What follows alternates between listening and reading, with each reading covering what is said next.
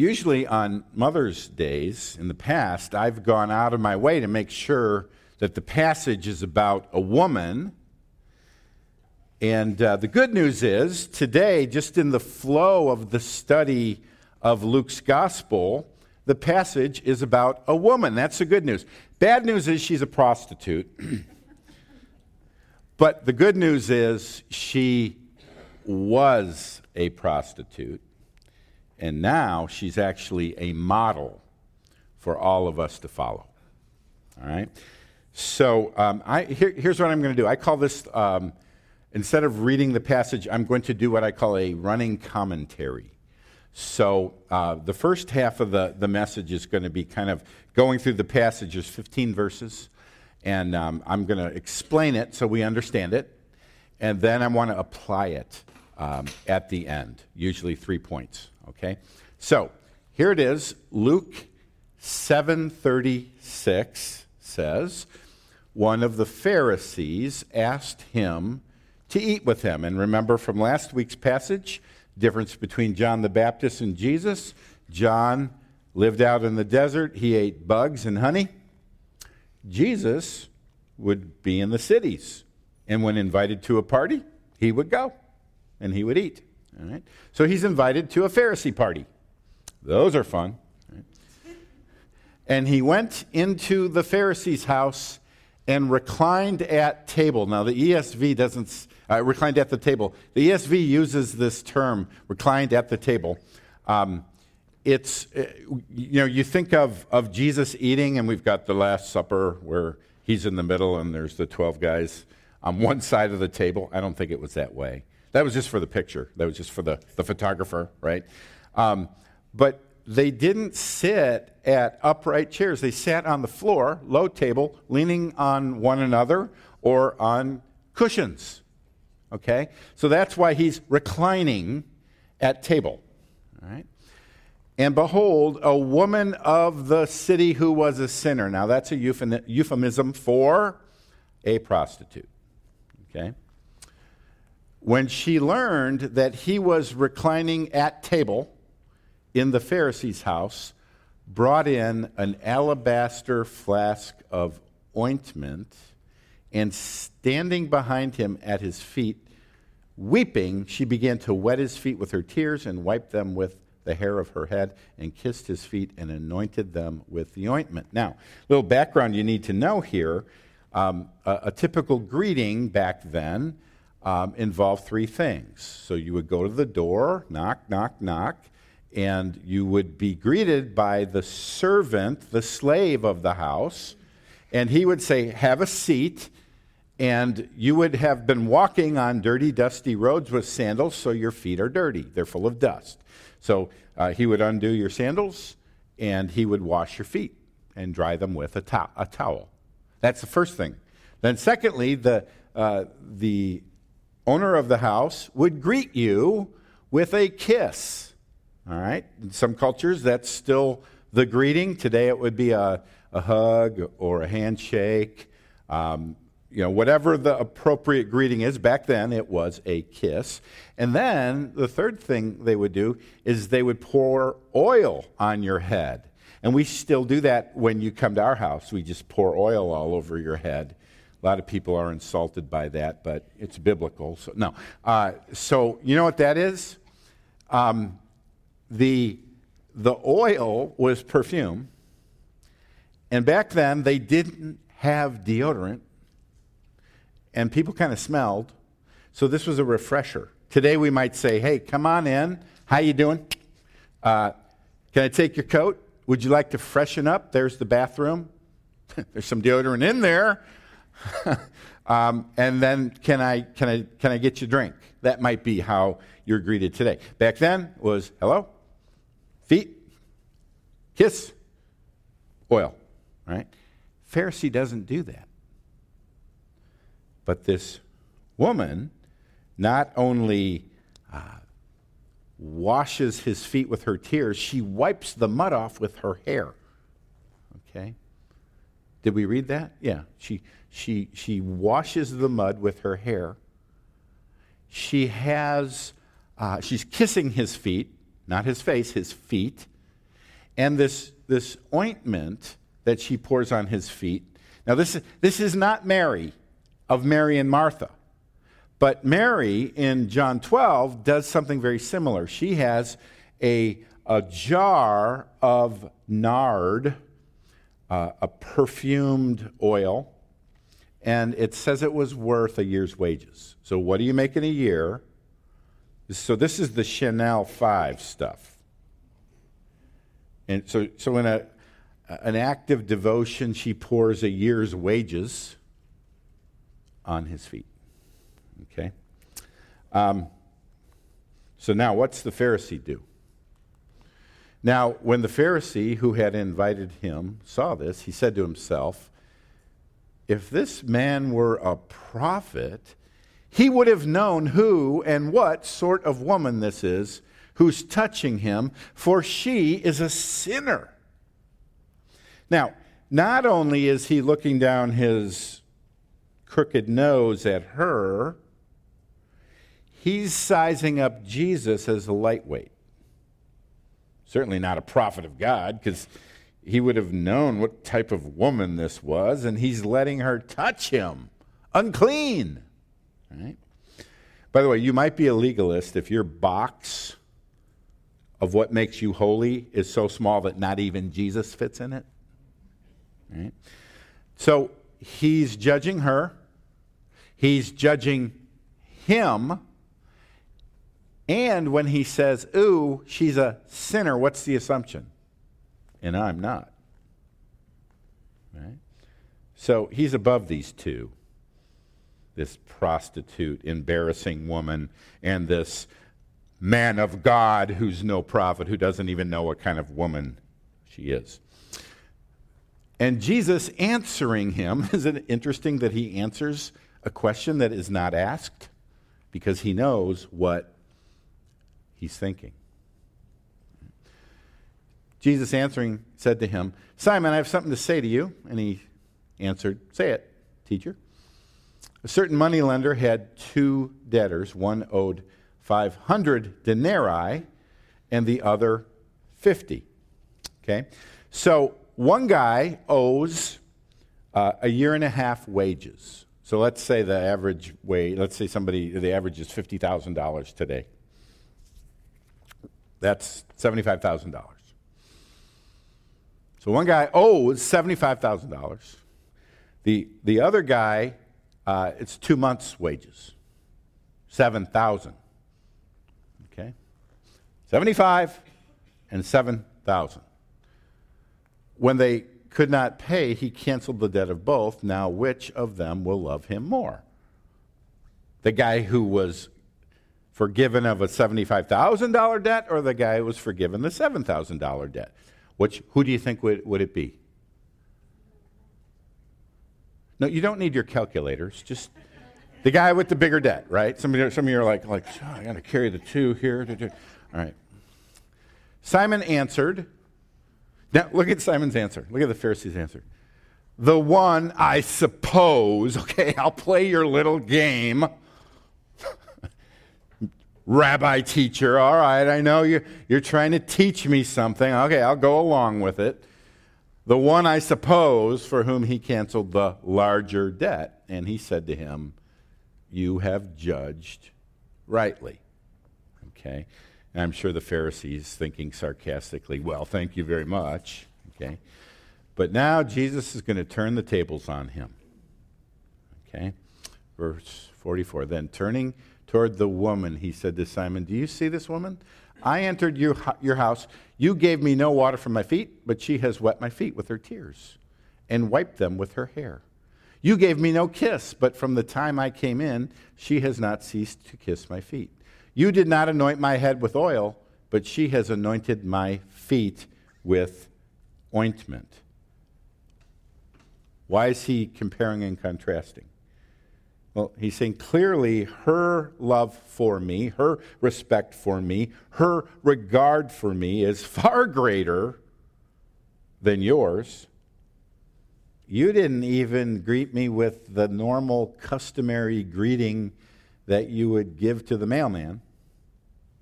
Right? But look at her devotion. Now, how do you explain the difference?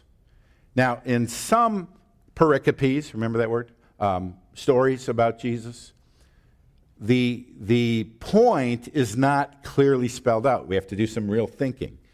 Here, Jesus spells it out for us, so there's no question what we're to get out of this. Verse uh, 47. Therefore, I tell you, her sins, which are many, are forgiven, for she loved much. But he who is forgiven little loves little. What's the point? The more you're forgiven, the more you, you love. The less you're forgiven, the less you love.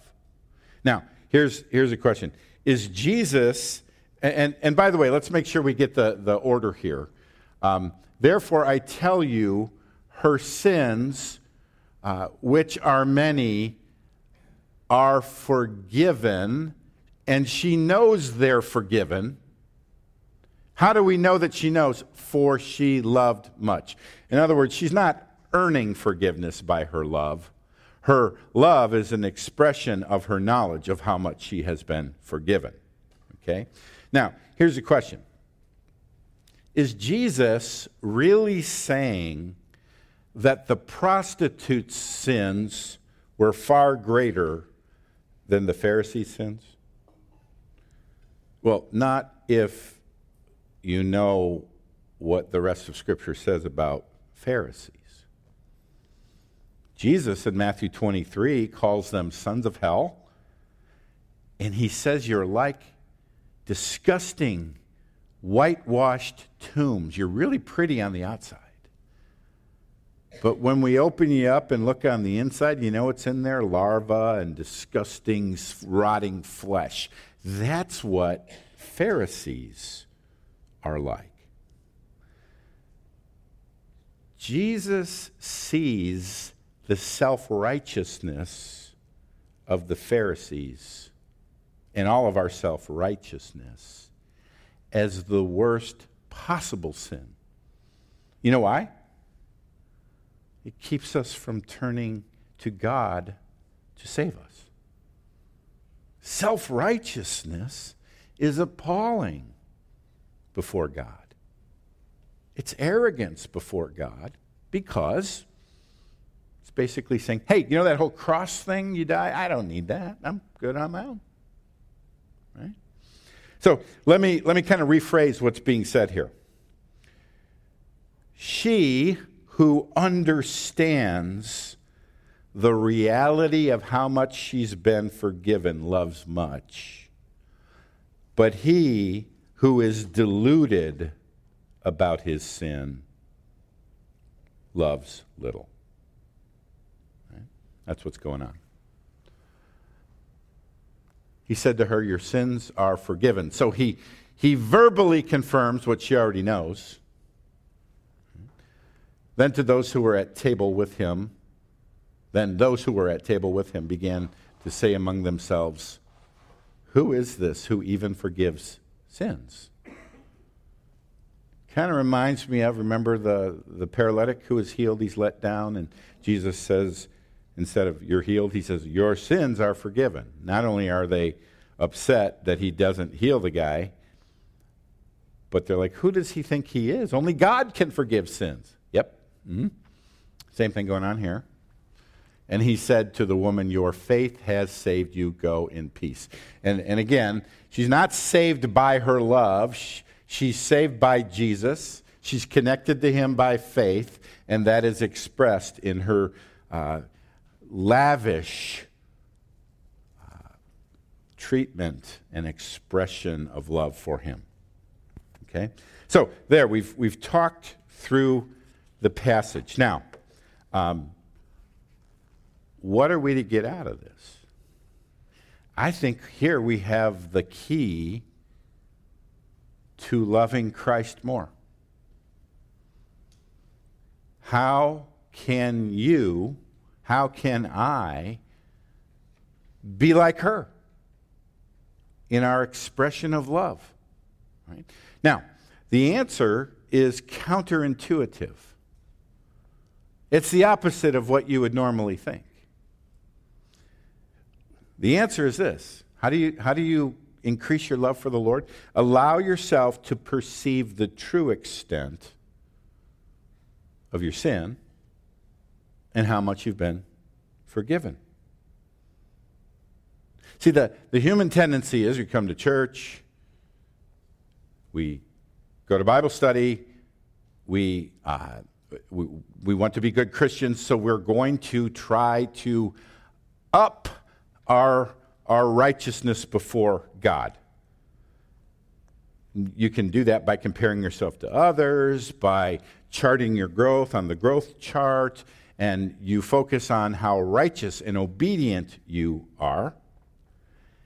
And what Jesus is saying here is sure, you want to grow in, in, in your, your obedience and so forth, but let yourself experience and acknowledge the full extent of your sinfulness and receive the forgiveness that Christ offers, and you will love him more.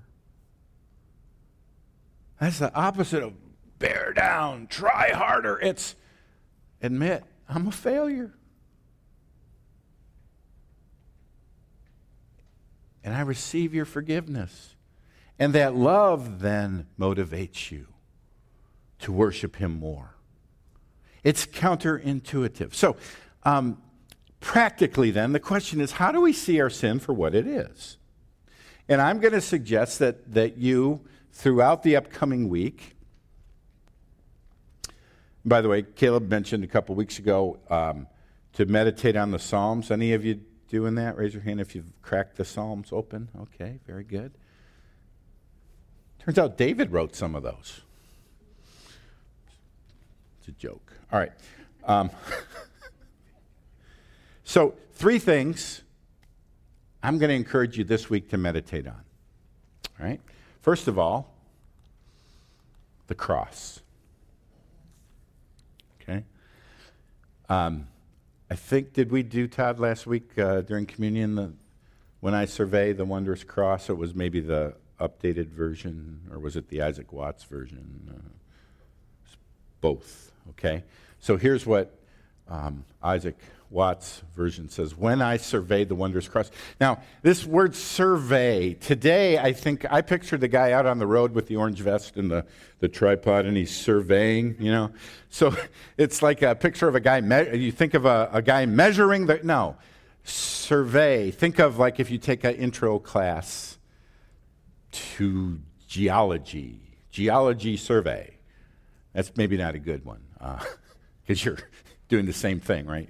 Um, survey means to ponder, to, th- to think about the big picture. And, and by the way, um, I, I don't know that Protestants are encouraged to meditate on the cross. We, we can go, well, that's a Catholic thing.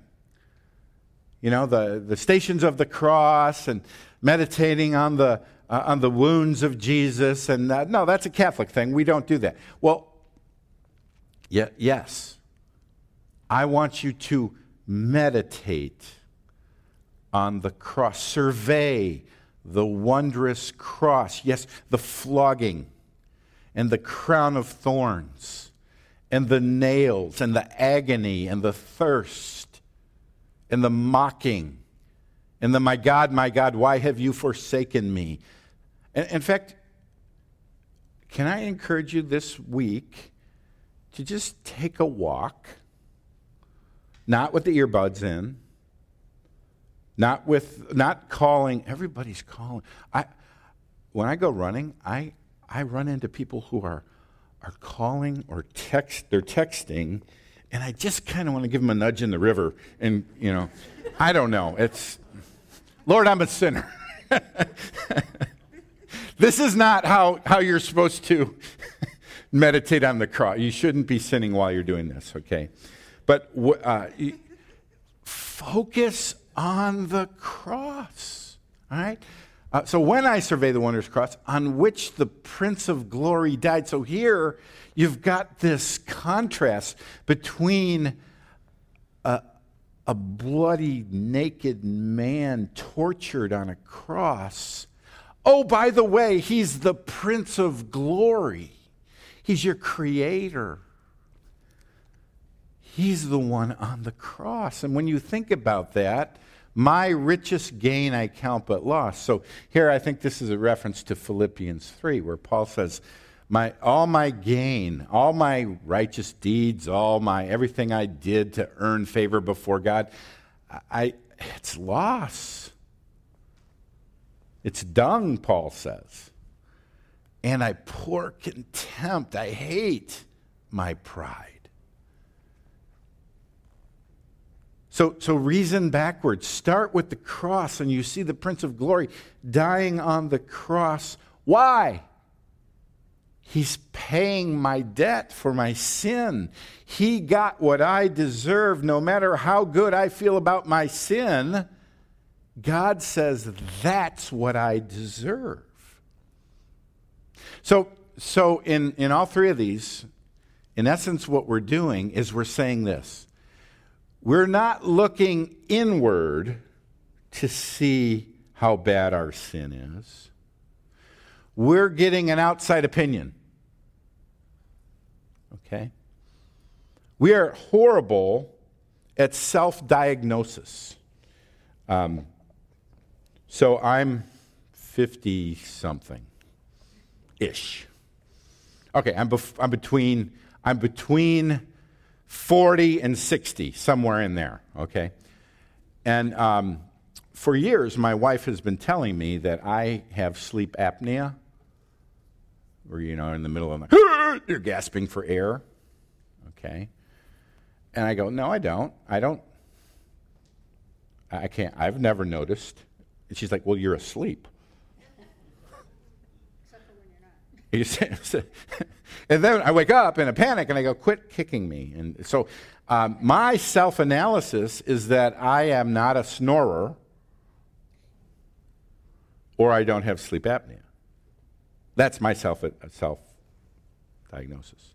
So I had to go in for one of these tests that 50 and above, above people go in for.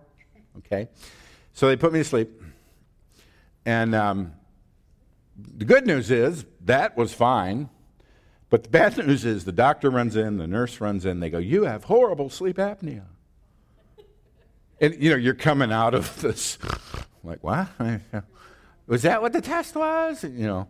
Um, but an outside non wife needed to tell me that I have something that I couldn't self diagnose. The cross is an outside analysis of your true condition as a sinner, what you deserve. When you focus on the cross, you see his love, but you also see what you deserve. Meditate on the cross. All right, so the first thing you can do to see your real state before God is, is go for a walk and meditate on the cross. Maybe you want to read one of the Gospels before, or the, the at least the, the crucifixion of Jesus before you go. All right? Um, second thing is to meditate on hell. And I know some of you are going, Pastor Brian's Mother Day sermons are awesome. We got a prostitute, we got hell, we got, you know, the cross. Um, why, why hell? Well, every sinner will have their sin paid for in one of two places either on the cross, whew, but those who, who don't turn to Christ their sin will be paid for in hell. Now, um, you know what I've noticed when, when preachers talk about hell? I guess we're supposed to get mad. about when you talk about hell, get mad about hell, and that I don't think that helps. Um, and I, I think there's a degree to which we can be perceived as being excited about hell because there are those who are trying to take hell away from us. And we're like no we're fighting for hell. And uh, almost like there's a, a glee about hell. And, and i don't i don't hell is horrible. Could there be anything worse than hell? I mean the greatest pain you've, you've ever felt here on earth is nothing because it's eternal, right? Now, every generation there are those who want to, to question, and I think it's okay to say, is there really a hell? Are we reading this right? Um, because we want to make sure that we're being biblical, okay? But throughout the, the course of church history, there's two uh, ways theologians try to question hell. One is they say, uh, well, m- maybe it's not eternal. There, maybe there's um, what you would call annihilationism. Annihilationism would say that there is a hell, but it's not eternal. You get burnt up and you go out of existence. You are annihilated. Okay. Um, another way is to talk about universalism, which would say that there is a hell, and the devil and his angels are there, and we deserve to go there, but through the cross of Christ, eventually everybody will be saved. Okay? And um, you remember Rob Bell's book was uh, kind of on. Uh, I don't. I, I, don't know. You put a label on it and you get criticized for. You know, that's not what he believes. Well, uh, he he would believe that eventually hell will be emptied. Okay, um, and as I study it, I just, I, I, I, don't, I don't see it. So I'm going to give you some quotes from, from theologians. Here's one who says, I am not a universalist. I've never been a universalist. Someone quoted a theologian saying, I'm not a universalist, but maybe God is. You ever heard that? I'm not a universalist, but maybe God is.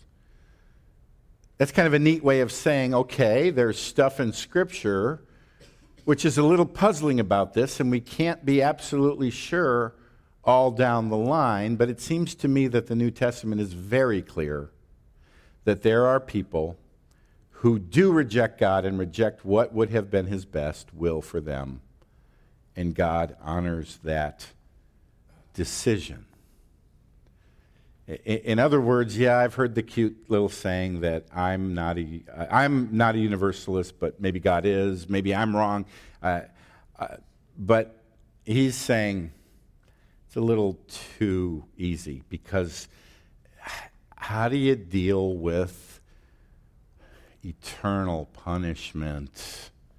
And we could look at each passage, but I'm going to keep quoting uh, theologians. Now, here's, here's another one Christopher Morgan says the church has believed, does believe, and always will believe in hell primarily because every New Testament author teaches the final punishment of the wicked. Some examples include Mark, Matthew, Luke, Paul, writer of Hebrews, Peter, Jude, John. In other words, every single New Testament writer speaks of eternal punishment. That's scripture. What about church history? Oh, by the way, R.A. Torrey, Torrey Gray Auditorium, named after him. Um, if you in any way abate the doctrine of hell, it will abate your zeal. Packer says this, but in itself, universalism is a revisionist challenge to orthodoxy. Whether Roman Catholic, Eastern Orthodox, or Protestant evangelical, for the church has officially rated universalism a heresy ever since the Second Council of Constantinople, 553 um, when the doctrine of apokatastasis, the universal return of God and restoration of all souls, that Origen was understood to have taught, was anathematized. So you've got every New Testament author, you've got um, every branch of Christendom accepting a hell. There's been little pockets of people who, who have always challenged it, which might be good because it forces us to study it again. Um, But, but here's what I would say rather than us saying, God, you're being too harsh, maybe we need to let God's eternal sentence upon us inform us of how bad our sin is and how much we've been forgiven. Right? Dwell on the cross, dwell on eternal hell. Remember, the, the goal here is to love Christ more, not to be morbid, but to realize what he's done for you. Then, last thing. Oh, by the way, this is uh, Sir Francis Newport, head of the English Infidel Club. So he had a club where they would gather, they were atheists, and they would mock Christians and eternal hell. And on his deathbed, he said, You need not tell me there is no hell, for I already feel my soul slipping into its fires. Wretches, wretches, cease your idle talk about there being hope for me. I know I am lost forever. So there's a man who sees it as he's going there. All right? Happy Mother's Day. All right. Dwell on the sin of pride. Jesus sees self righteousness as the worst of all possible sins. Why? Because it blinds you to the truth. It blinds you to seeing your need for a Savior. Self righteousness or pride is kind of like sleep. Sleep blinds me to my sleep apnea. Pride blinds me to my real state before God. Now, I'm, I'm studying uh, for teaching the book of Romans. Okay? So, as I'm reading uh, stuff on, on Romans, I, I'm reading different views on how to interpret Romans and so forth. And there's a um, there's a trend today in biblical scholarship um, that challenges kind of the, the way Protestants have interpreted uh, the New Testament. Okay? So, so can I do a little theolo- theologizing with you? Are you with me? You okay, mothers? Let me ask the mothers. Can we do theology this morning? Okay, good. All right. Um, so, um, here's, here's the challenge there's a, a group of, of scholars who are saying, since the time of Luther and the Reformation, we've misunderstood what the real problem was with Judaism. So when Luther and Calvin and those guys they were battling the Roman Catholic Church, which was teaching that you're saved by faith and works. So when Luther and Calvin read the Apostle Paul and read the New Testament, they said, oh, that's the, that's the issue um, faith versus works. Individual faith and individual. Uh, uh, Indiv- my individual stand before God is the issue. So along come these scholars today, and they say when we study other first century and, and uh, intertestamental writings, Judaism's sin was not individual pride, it was not individual self righteousness. They were not self righteous legalists. They understood grace.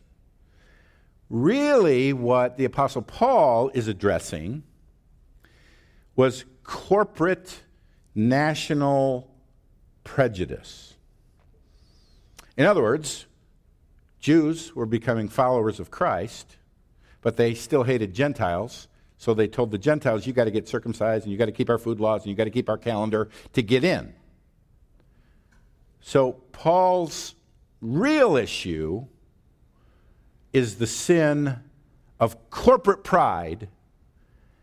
And the reformers kind of turned the issue into individual self righteousness before God. It's, it's not individual moral uh, self righteousness, it's more corporate. Okay? So, whether you follow that or not, I said, okay, let's, let's try that out. And here's what I, I well, here's where I'm at. There's a multitude of passages in the New Testament where individual self righteousness is the issue. Just in, in Luke alone. So, uh, in our passage today, what's the issue? A prostitute is being judged by a Pharisee. It's her moral sin that's being evaluated, and his self righteousness is keeping him from personally, she's personally loving Jesus, and he's personally not loving Jesus. So here we have individual moral self righteousness as the problem. Then, of course, you're all familiar with the parable Jesus tells in Luke 18. He also told this parable to some who trusted in themselves that they were righteous and treated others with contempt. So he's going to tell the story of the Pharisee and the tax collector who go to the temple to pray both are Jews, not one Jew, not one. Well, both are Jews. And what does the Pharisee pray? The Pharisee standing by himself prayed thus God, I thank you that I am not like other men, extortioners, moral sin, unjust, adulterers, even like this tax collector. So we've got uh, an individually, morally self righteous person. Not a Jew Gentile thing, not a corporate thing, but it's two individuals in the temple, one judging the other over morality, the other presenting his morality, his self righteousness before God to be justified. Okay? Then there's, uh, Jesus tells a story called the prodigal son. Why did he tell it? Now, the tax collectors and sinners were all drawing near to hear him. And again, we have a Pharisee and the Pharisees and the scribes grumbled, saying, This man receives sinners and eats with them. So he told them this parable. So we've got Pharisees judging the individual sins of sinners and tax collectors. So he tells the parable of the prodigal son. The, the son, two sons, first one individually goes off and squanders his life and drinks and carouses, he's a sinner and he returns and is individually forgiven. But the older brother, who represents the Pharisees, older brother was angry. His father said, Come on in, let's celebrate. But he answered his father, Look, these many years I have served you. So, uh, I think NIV says, slaved away for you, and I never disobeyed your command. He's presenting his individual perfect record of righteousness to his Father. He's individually, morally self righteous. There's the rich young ruler who comes up to Jesus. And a ruler asked him, Good teacher, what must I do to inherit eternal life? And Jesus said to him, Why do you call me good? No one is good except God alone. You know the commandments. And he doesn't list ceremonial commandments like get circumcised or he, he here's the commandments. Don't commit adultery, don't murder, do not steal, do not bear false witness. How you doing at keeping the moral commandments? Look at this self-righteous guy. All these I've kept from my youth. So as I read just through Luke, I see self-righteousness again and again and again, people presenting their personal righteousness, not their corporate prejudice, but their personal righteousness before God to be accepted. And the point is, it's a killer. It keeps you from personally repenting because you're deluding yourself about how righteous you are before God. Self righteousness is the blinder that blinds us to our sin. It keeps us from seeing how God sees our sin. It keeps us from repenting. It keeps us from feeling the freedom that this woman in our passage today feels, and it keeps us from experiencing love for Jesus the way she is expressing love. So, what enabled her to admit her sin? Now, we don't know what happened before, but probably something Jesus taught. Probably his disposition communicated that God is safe to repent to. What enabled the prodigal son to return to the father, knowing that his father was safe to repent to? What enabled the tax collector who went to the temple to repent of his sin? His prayer is, Be merciful to me, a sinner. He perceived God as safe to repent to. So, as we close, my, my gift, uh, mothers and fathers, right, is the key to loving Jesus more. Yeah, it's kind of messy on Mother's Day, but what is it? It's allowing yourself to admit your sin before God. What should you do to, to fan that flame? And I'm not talking about morbid introspection where you need to get depressed. No, look to the cross. Look at eternal hell. Look at pride.